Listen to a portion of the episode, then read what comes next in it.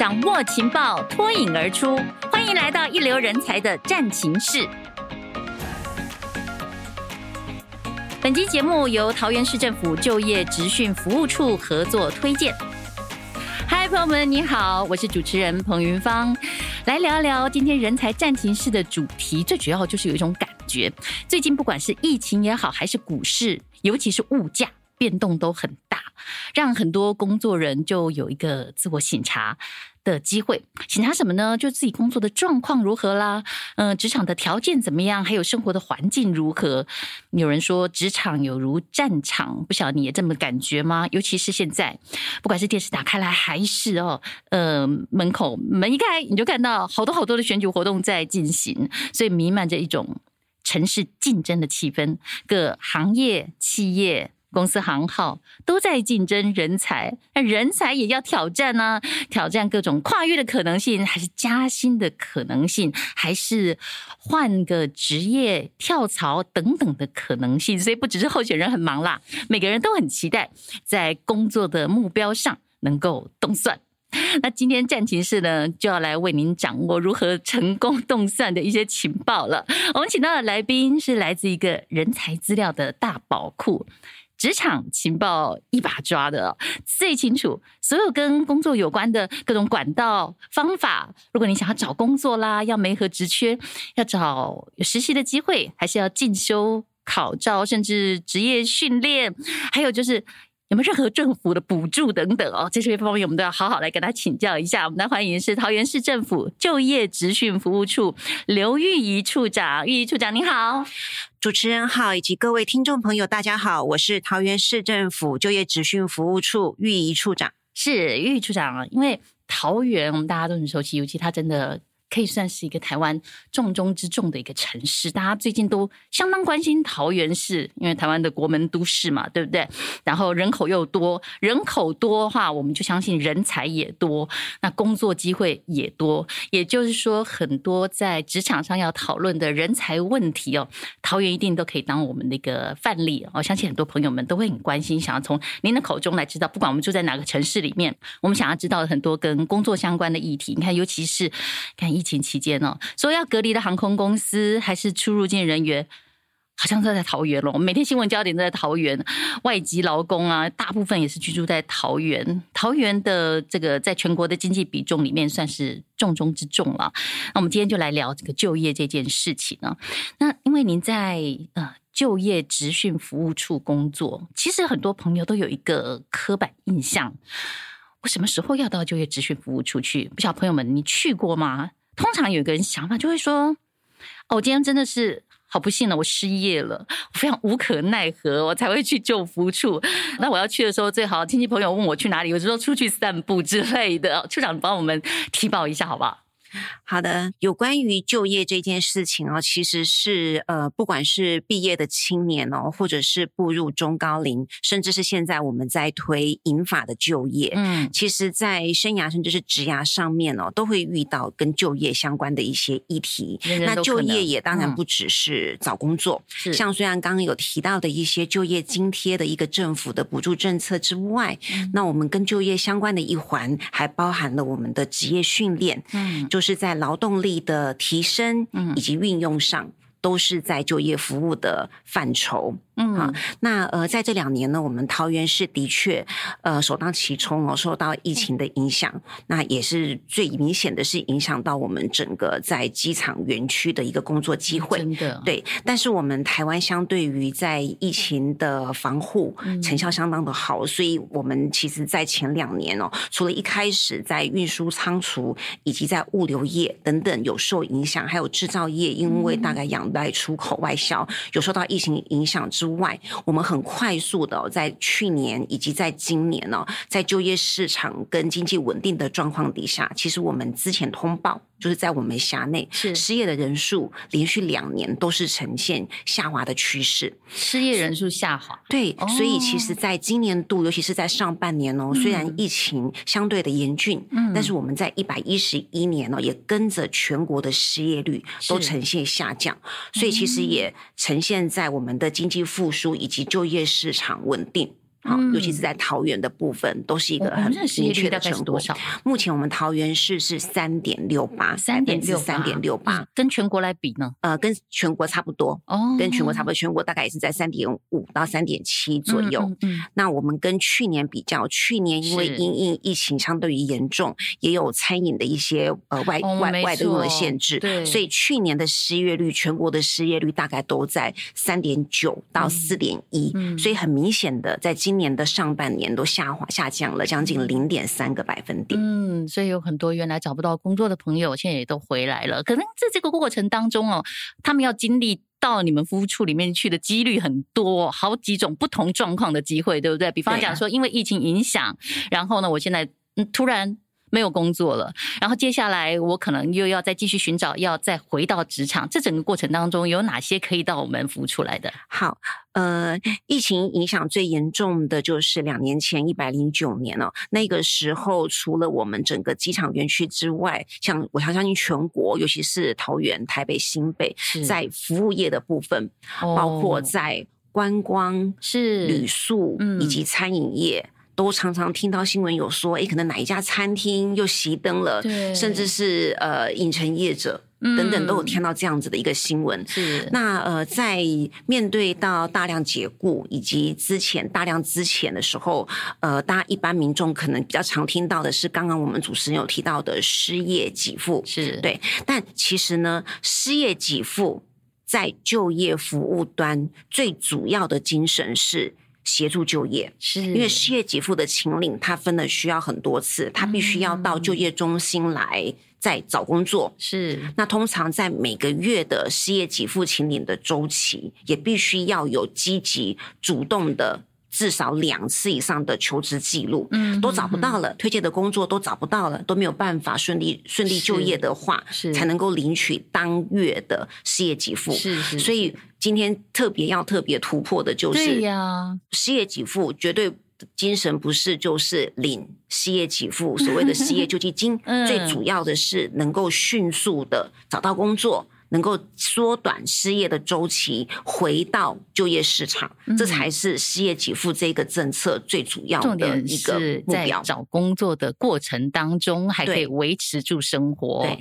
那当然请你失业给付的过程当中、嗯、甚至有些民众也会呃转而提呃，利用这段时间提升自己的职能，所以选择参加职业训练。那当然我们也会设计规划一些譬如说像履历健诊啦、嗯、像就业促进研习等等的课程跟活动、哦、提供给民众参加。是哦，所以可以把你的履历哦拿来好好的做个整理，更完善，可能有更有竞争力，然后又可以上一些职业训练的课程。这些课程也都是有政府补助，对不对？呃，有分，我们的职业训练课程大概有分为几种。那最普遍的可能是大家听过的，像失业者职训、嗯嗯。那如果是失业者职训的话，就看有没有具有特定对象的身份，哦、或者是一般对象的身份。那如果是特定对象，例如说像中高龄啦、身心障碍者啦、中低跟低收入户等等的、嗯、二度就业，那这些的话是全额补助的。那如果是一般民众的话，大概会负担 百分之十到百分之二十 的训练费用，看训练时数的长短、嗯、那训练的费用也不高。对，那另外还有像产训合作的班，那另外也有像呃我们比较常听到的产投的班，是以及像是学分班的补助。那我想政府都有各类型的一个职业训练的方案、啊、我想大家其实都不愿意失业，但是有时候比方讲面临到疫情啦，面临到这个呃公司里面的经营可能出了状况等等哦，就难免在我们人生当中职涯里面哦会遇到有这样子一个转折，所以千万不要再认为说、哦、我如果失业了，然后呢到就服出去领一个补助的话，这个呃领这叫失业给付哦，就是以为自己是失业的乳蛇了哦，千万要破除这种想法。而且更重要的是在这个过程当中，一方面领给付其实是为了要再就业，然后刚刚玉仪处长也告诉我们有这么多的课程可以上，所以我们第一个这种刻板印象的观念就可以剔除掉了。可是我有另外一个印象，就是我们就服处常常都办就业博览会，对不对？然后在全台湾各地都常听到说提供很多很多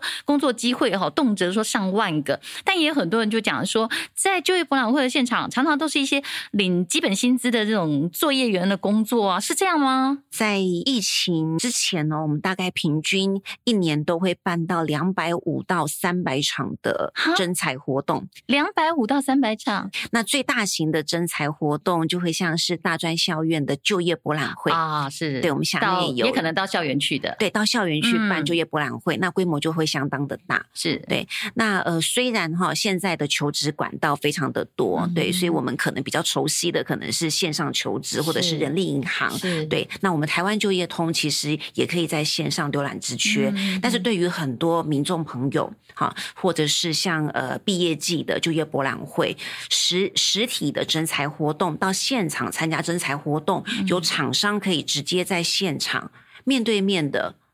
做初次的初步面试，嗯，我相信这个对于民众朋友来说，也是一个仍然是一个还不错的一个求职征才的一个选择。那厂商他也可以透过征才活动，实际就可以看到求职者，嗯，等于说直接就是第一次的面试。对，是的，嗯，所以其实虽然在目前网络时代哦，我们当然也会有很多厂商会透过网络的方式做线上的投递履历，但是实体的征才活动在我们桃园也是仍然持续不断的在做。嗯，趁这个机会跟处长请教一下，很多人都说去就业博览会的时候，就是因为机会太多了，有点好像无头苍蝇一样哦，绕绕绕一圈，不知道该怎么样去递出你手中的履历啊。有处长，可不可以给我们传授一点点小秘诀，怎么样可以把自己准备好，在现场就拿到一个可能心目当中觉得最棒的一个工作机会，最适合自己的？对啊，的确，如果我们一场的征才活动现场如果大概有三十到三十五个厂商的话，嗯，那工作机会可能大概落在两千到三千个左右，嗯，所以我觉得民众朋友参加征才活动其实可以先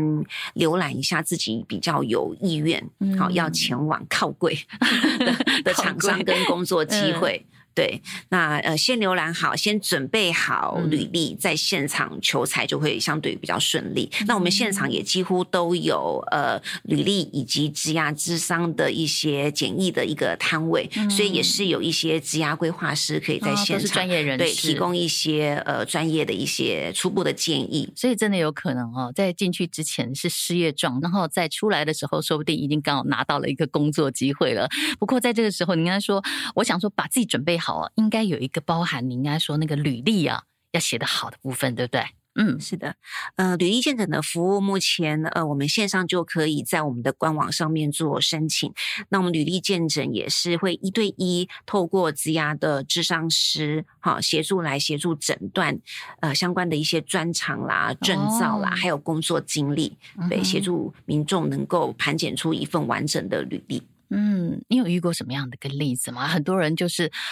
我就是天生不太会写表格，我就是不太会呃发掘自己优点的人，他可能就去找了你们的这种专家在现场帮他做了一些所谓健诊之后哦，哇，变成琳琅满目的，有没有？嗯，我我会建议大家，其实履历它不只是千篇一律，譬如说你的履历就是只有一套，嗯，履历应该针对着对应着你要求职你要应征的工作去调整。例如说你今天要应征的工作可能是应征一个行销企划，那你在履历的工作经验经历的撰写，你就必须要把你要应征工作经验的这个部分放为重点，哦，对，所以这个是我比较建议求职民众的。那还有一般譬如说像应届毕业生哦，应届毕业生他其实即使没有工作经验，但是参加社团，甚至是他在大学期间写过的一些专题报告跟研究，哦，这些也可以作为，嗯，对他的履历的内容，就不要把，像我每次都建议年轻朋友应届毕业生们说，嗯，你们不用把从小到大求学的这个经验很琐碎的写在自传里面重点是你要应征这个工作，你要怎么样让面试者知道你有什么样的才能以及优势，跟其他的求职者不一样的地方，哦，这个部分要做凸显才是求职面试的重点。没错，你说真的要为为那个呃帮你面试的这面试官想一想，人家想看到的是什么内容哦，不然的话，老是从自己家里有几个小孩，然后念哪个幼稚园开始从头写起哦，有时候真的是浪费彼此的时间呢。玉书长，我很好奇了，你们这个就业职训服务处哦，好像地点很多，我如果要找你们，除了上网找以外，还有什么地方，还有什么样一个机会，有什么实体的地点可以找到大家？好，我们桃园市呢，最主要有中立以及桃园两大的就业中心。那我们桃园就业中心就在市府旁边，嗯，那中立就业中心在中立火车站的后站的出口附近，嗯，所以两大就业中心都是在交通相当便利的地方。那除了两大就业中心之外，我们桃园在十二个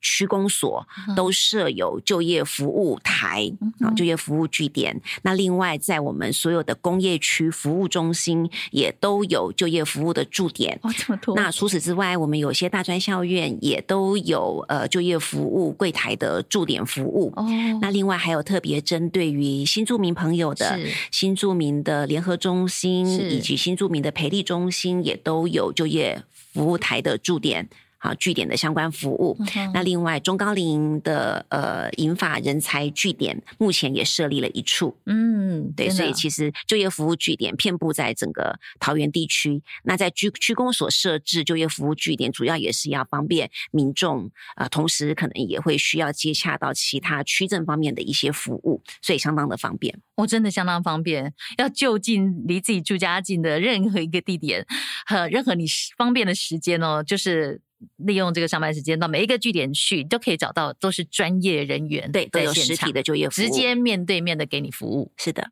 所以总括来讲哦，到底哪些跟工作相关的状况可以请就服处帮忙啊？因为有时候我们如果都没有走前去过，不知道真的就业职训服务处能够为我们做的事情有这么多。那如果说开始了这个在准备过过程当中哦，寻求你们的协助之后，可能一路他就发觉，当我在人生的某些阶段的时候，我都别忘了，好在还有个就服处我可以去。对，呃，除了刚刚最一般的求职，还有企业求才的服务，这个是最基本的之外，嗯，那刚刚也有提到职业训练。好，那我们职业训练其实呃，在一百零六年，除了我们青年朋友的一个就业津贴的补助，叫做安心站之外，嗯，我们同时针对于青年朋友们在技术士证照的取得，嗯，以及在自主学习方面，嗯，这两个部分我们增加了证照站以及学习站，嗯，那证照站的方式主要是因为我们桃园是制造业的重镇，所以其实技职的人才对我们桃园来说是一个很重要的一个职能的力量。是，对，那我们也担心年轻朋友可能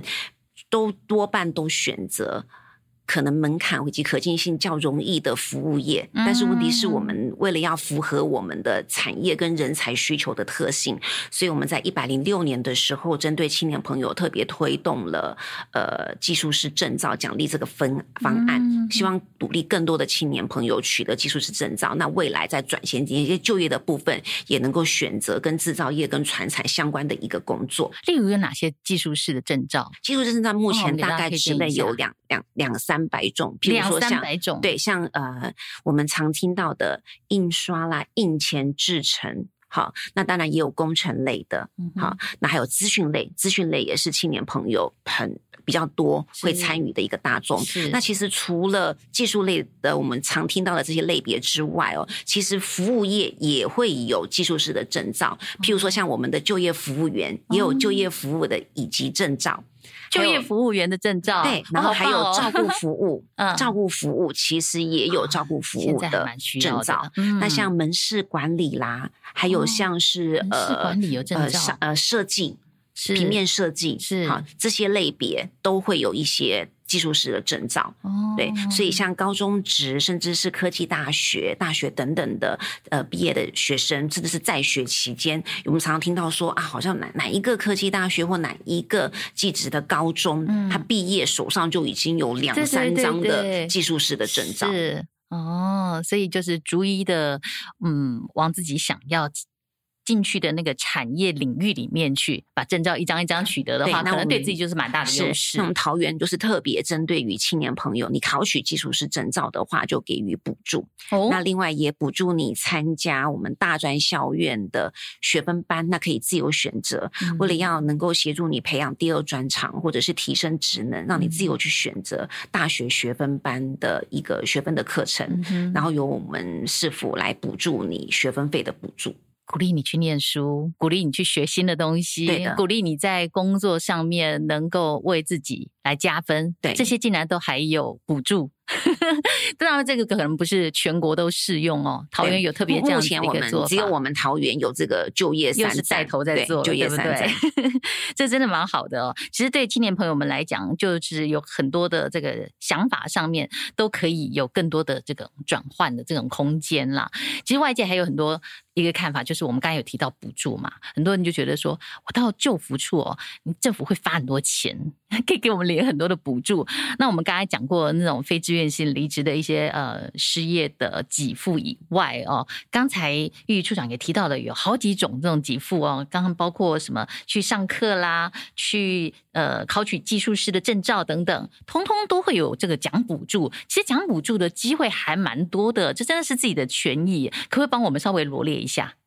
好的，呃，目前我们桃园是针对于青年朋友，嗯，好，就是我刚刚提到的青年就业三站，嗯，有一个是安心站。好，安心站，对，安心站它是主要是补助呃就业稳定的津贴，哦，那另外还有学习站补助学分费，哦，那另外还有技术师证照考取的证照站。是，那针对于中高龄朋友的话，呃，有一个是呃中高龄及高龄者的劳动力再运用的就业奖励，那这个也是针对于中高龄跟银发的朋友们，他呃开启事业的第二春，就是再回归到就业市场，二度就业，我们给予就业稳定的这个奖励。但是资方跟劳方都有，呃，资方跟劳方都有的是另外一个叫做安稳雇用，那也是我们劳动部在呃中央针对于疫情期间给予的纾困计划，哦，那这就是劳方跟资方都有的，哦，叫做安稳雇用。那我们刚才先前提的那是就是针对我们劳工本身，对，那也只有桃园有，就是针对于中高龄跟高龄者的，哦，对，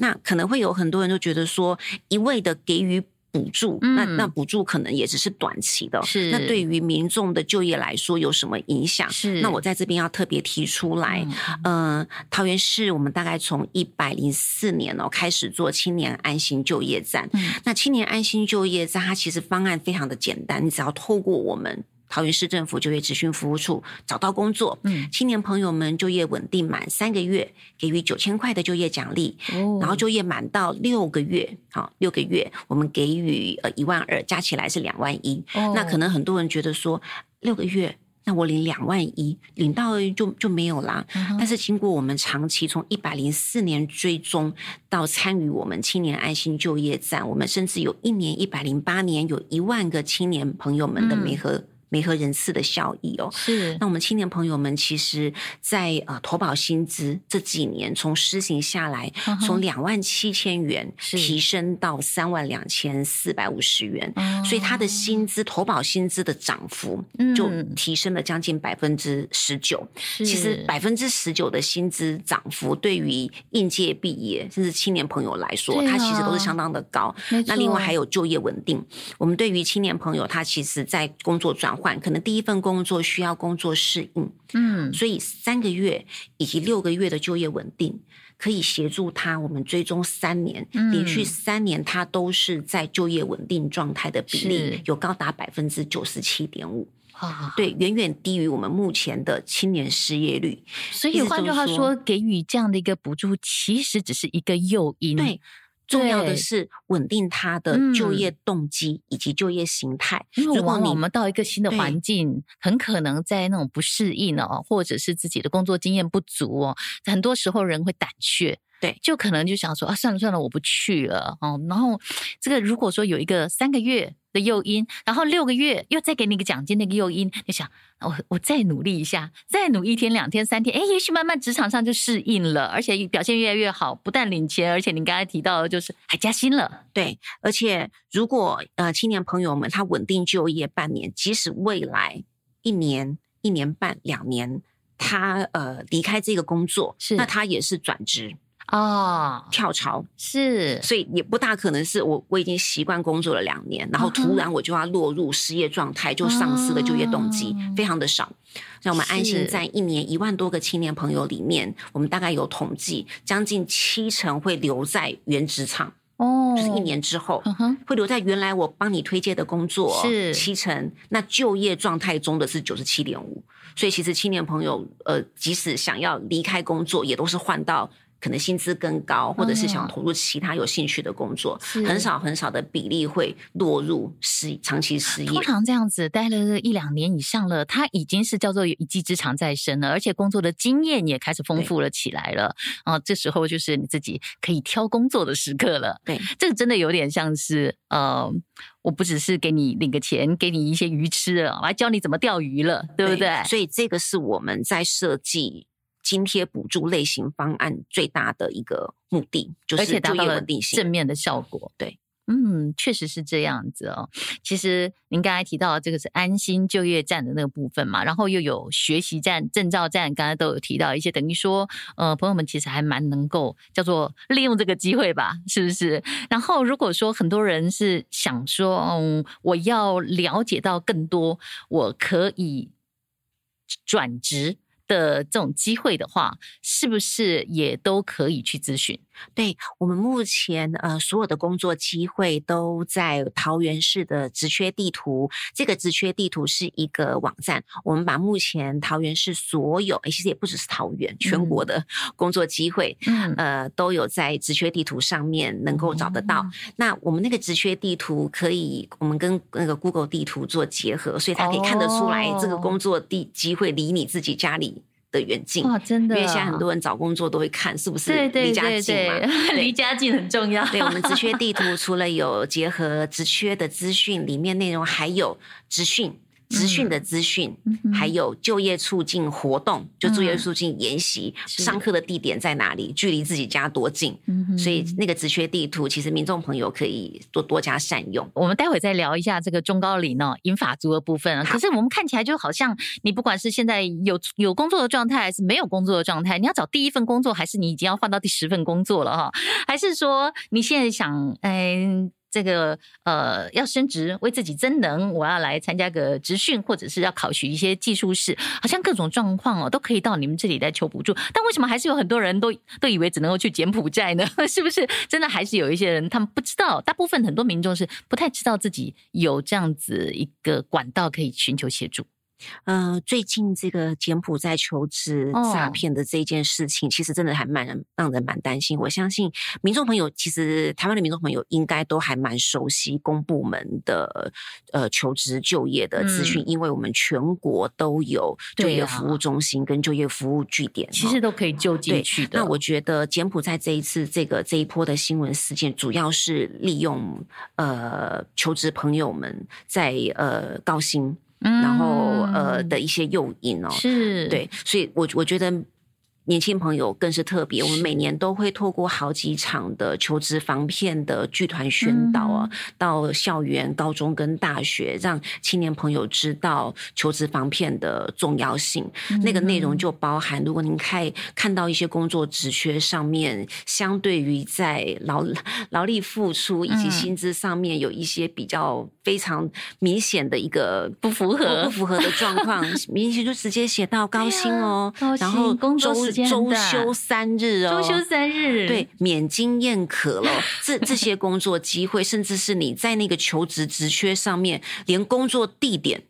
都没有办法很清楚的明示，哦、然后薪水、面议等等的、哦、这些的工作机会，都要特别的留意跟小心。嗯，对。其实我们真的看到很多朋友们在这个高薪的诱惑之下，有时候真的人在急的时候会失去理智，嗯，所以这时候真的要拉回来一把才行。对，所以工作职缺的内容、工作的地点，嗯，好，然后当然啦，工作的一个福利啦、条件等等的，嗯、我觉得这个都是在求职之前、嗯、都要先。先做好功课的，真的要做好功课哦。所以这个其实就是有一些正确的观念啦。那我想还有很多年轻朋友现在也都，或者是在职场上工作一段时间朋友都会想到说，诶，我来自己创业试试看，对不对？这样的朋友一定相当多。那如果说我不是要去外面应征工作，而我是要创业的话，我也可以到我们就呃就业职训服务处来吗？青年创业的部分，呃，我们在一百零四年的时候，我们市府成立了青年事务局。那青年事务局里面有一个很大的一个业务内容跟协助，是就是在于青年创新创业的部分。是。那目前我们桃园市有好几个青年创业的基地，那每一个青创基地也是因应不同的创新产业的类型做呃区分，嗯，对，所以创业的部分我们可以协助接接协助呃连接青年事务局的创业资源，所以这也是有一个单一窗口，对，也包含了譬如说像青年创业在资金或者是在呃空间，嗯，还有一些政府的政策方案的一些运用等等的，这个青年事务局都有相关的资源可以做协助，嗯，对。其实朋友们哦，你在工作职场上面想到的各式各样的状况，大概都可以找到有这个呃寻求的管道。那么我们现在就来谈一些有比较多的朋友哦，您刚才也提到可能中高龄了，那他本来可能就是已经到了退休的年限了，或者是说觉得自己哦，整个身体的状况也好，可能希望让自己的专才能够再为社会贡献一些。我们看到很多世界先进国家也都有这样子一个做法，就是把退休年龄往后延，或者是鼓励大家第二次的再就业，甚至还有人说呃，创造第二春到第三春，好几春的都有哦。所以我看到你们有一个银发研究院哦，这蛮有意思哦，是延长就业这个研究院。这个处长帮我们说明一下。好，银发研究院是我们桃园市政府呃去年开始先在我们两大就业中心，就是中壢以及桃园就业中心，嗯，特别为呃中高龄以及银发的人才哦设立的一个就业专区。研是延长的研，是就是就业的就，专门会协助银发人才开发适合的工作机会。那我会运用一些呃中高龄的一个就业促进方案。那我们刚好在这个礼拜这一周星期一，嗯，我们的银发人才据点，嗯，第一个桃竹苗区的银发人才据点叫做引领就业宝，银是也是银色的银，领先的领，引领就业 bar B A R， 哇，引领就业 bar， 它是我们桃园第一个银发人才的据点。那在北桃园，哦，那我们未来也会在南桃园的地方也在找一个区域，也在设一个引领就业 bar。这个 bar 可以做什么呢？好，针对于五十五岁以上的呃中高龄以及银发的求职者，是那这个据点啊。哦，那第一个求职求财，这个是最基本的服务。那另外我们也会安排呃一些职场参访的活动，嗯，那包含了也是有呃适合针对于中高龄的职业训练课程的一个咨询跟推介。嗯，那我们呃去年度呃有一支计划叫做继续雇用高龄者的就业奖励。当初这一次计划中央在推的时候，我们想说哇，我们呃台湾要针对让鼓励雇主能够继续雇用已经届龄退休的劳工朋友们来说，哎，这次计划应该相当难执行哦。但是其实透过在桃园地区的中小型的企业，呃，雇主能够雇用达到一定比例的退休的劳工朋友，这次计划其实有一个很大的注意。哦，那我们呃未来在银发研究院也会继续针对这个继续雇用银发、继续雇用中高龄及高龄者的这一个计划，嗯，我们来继续来做推展，它的成效相当的好。您看到的这种中高龄的朋友想要重新回到就业市场的状况多吗？多，但是因应现在其实因应现在因为其实多元的就业形态，那我们桃园又是主要的劳动力都是在呃制造业跟传产的部分，嗯，所以其实中高龄跟银发的就业，它其实不一定要在他原本已经服务大半辈子的产业跟领域，嗯，真的可以换个工作。对，所以其实转业，嗯，不一样的领域，像是服务业，我觉得对于中高龄的朋友，他其实在体能体力的负荷上面，嗯，也是相对于能够比比较能够接受的。嗯，对，我们桃园其实因为是制造业的重镇哦，那我们桃园的中高龄的呃劳动力人口大概在四十二万、哦，所以它占了我们桃园一百一十七万的劳动力的 百分之三十五， 所以可见中高龄的劳动力对我们桃园来说相当相当的重要。这个四十二万人是从五十五岁以上四十五岁以上四十五岁以上四十五岁以上到六十四岁就六十五岁以下，哦，对，我们桃园有四十二万的中高龄劳动力人口。了解。对，那大半部分哦，大概 百分之六十五 它的就业的产业都是在制造业。哦，制造业。对，所以如果年纪接下来陆续到五十五岁到六十岁以上哦，协助中高龄的朋友们转业，其实可以往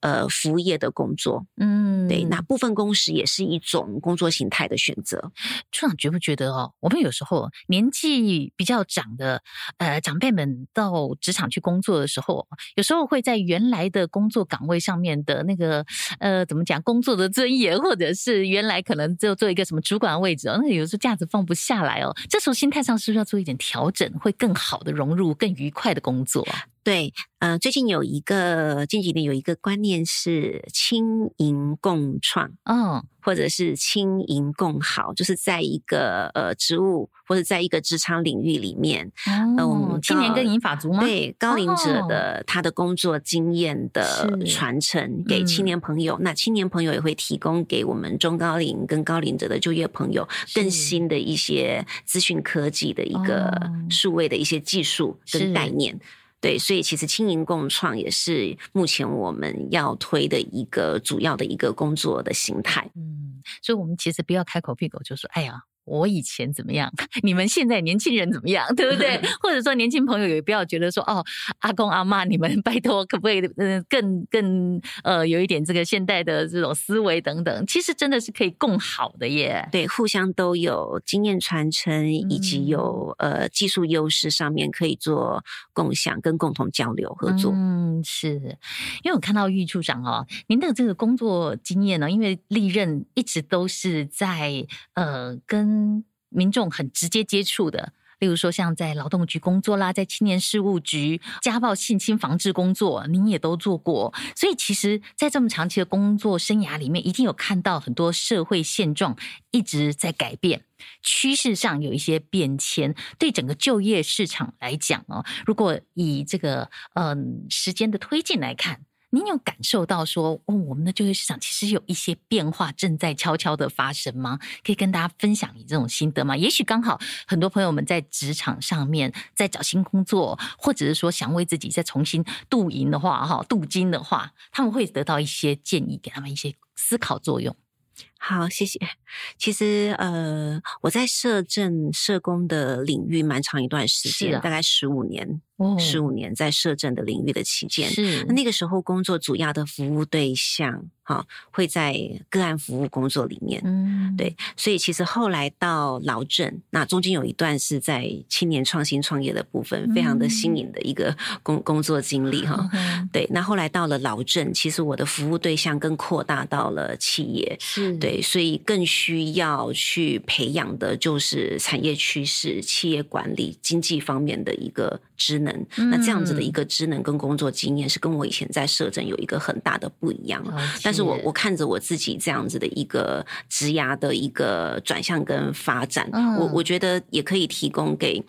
现在找工作的年轻朋友们最大的一个一个鼓励跟建议，就是绝对要不断的学习，嗯，我觉得当事人就是我们自己一定要去累积自己的实力，哦，职能上面也好，工作经历上面也好，这是一个不断学习的过程。嗯，对，我觉得自助永远比人助还要更有更有力量，也更需要。处长应该也有很多机会，就是跟一些常常要来找工作人的那些熟面孔跟他们分享过吧。有的人是不是就的确在一个工作上面比较难哦，把自己 hold 住了。像您刚才讲的说，他可能要不断的学习，要累积自己的实力。但很多人可能一碰到一点点壁哦，可能就会想，哦，我再找别的工作吧。就是不断的在这样子的转换，这个过程其实还需要一点毅力，是不是？没错，其实呃，工作的转换哦，它或许会让你稍微逃离目前你可能在职场上面遇到的一个困境跟限制哦。是。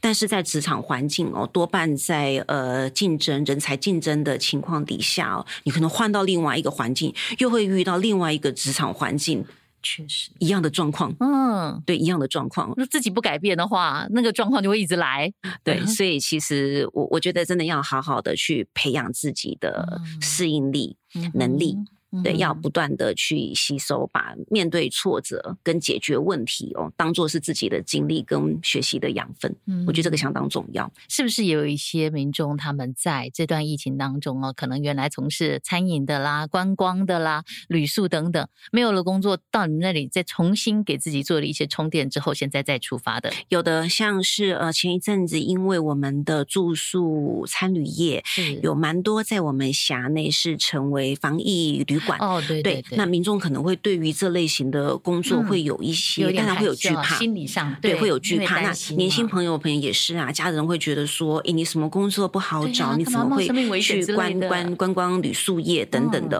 嗯、哦，所以都会很担心。但是，所以也造成了我们今年其实，在上半年以及在去年下半年哦，观光旅宿业。好，都找旅馆的防护人员啦、行政人员都面临到一个缺工的一个困境。缺工的时候，有时候薪资特别高。对，所以像这这个时候，或许我们可能会从之前在去年的上半年以及前年在餐饮服务业，嗯，失业。之前的民众，因为是相对于都是相同服务业的性质，就会让这些的民众们先到先来试试看哦，推荐你。对，所以我觉得转业跟就业，它其实有一个很重要的关键是，你要先踏出这一步，是你要先试试看，你要先试试看，你才知道自己适不适合。嗯，是。其实哦，任何一个在工作上面的转弯的机会，也许都是让自己重新哦在里面得到转机，然后你会看到自己有跨越的可能性。更何况，只要你到了一个新工作里面，你愿意安心的稍微待久一点哦，其实职训局都一直在你的背后给大家有这种支撑的力量，对不对？如果朋友们您对于这个就业职训服务处有任何的疑问、好奇，想要知道我自己现在的状况，我可以得到什么样的服务的话，都欢迎您哦在我们的这个 podcast 这个底下可以留言来呃跟我们讨论，或者是也许我们就请于于处长给您回应哦。非常谢谢您。今天到现场来跟我们聊了那么多关于就业市场的事情，谢谢您，谢谢主持人，然后谢谢各位听众朋友，谢谢，感谢大家收听，我们下次见。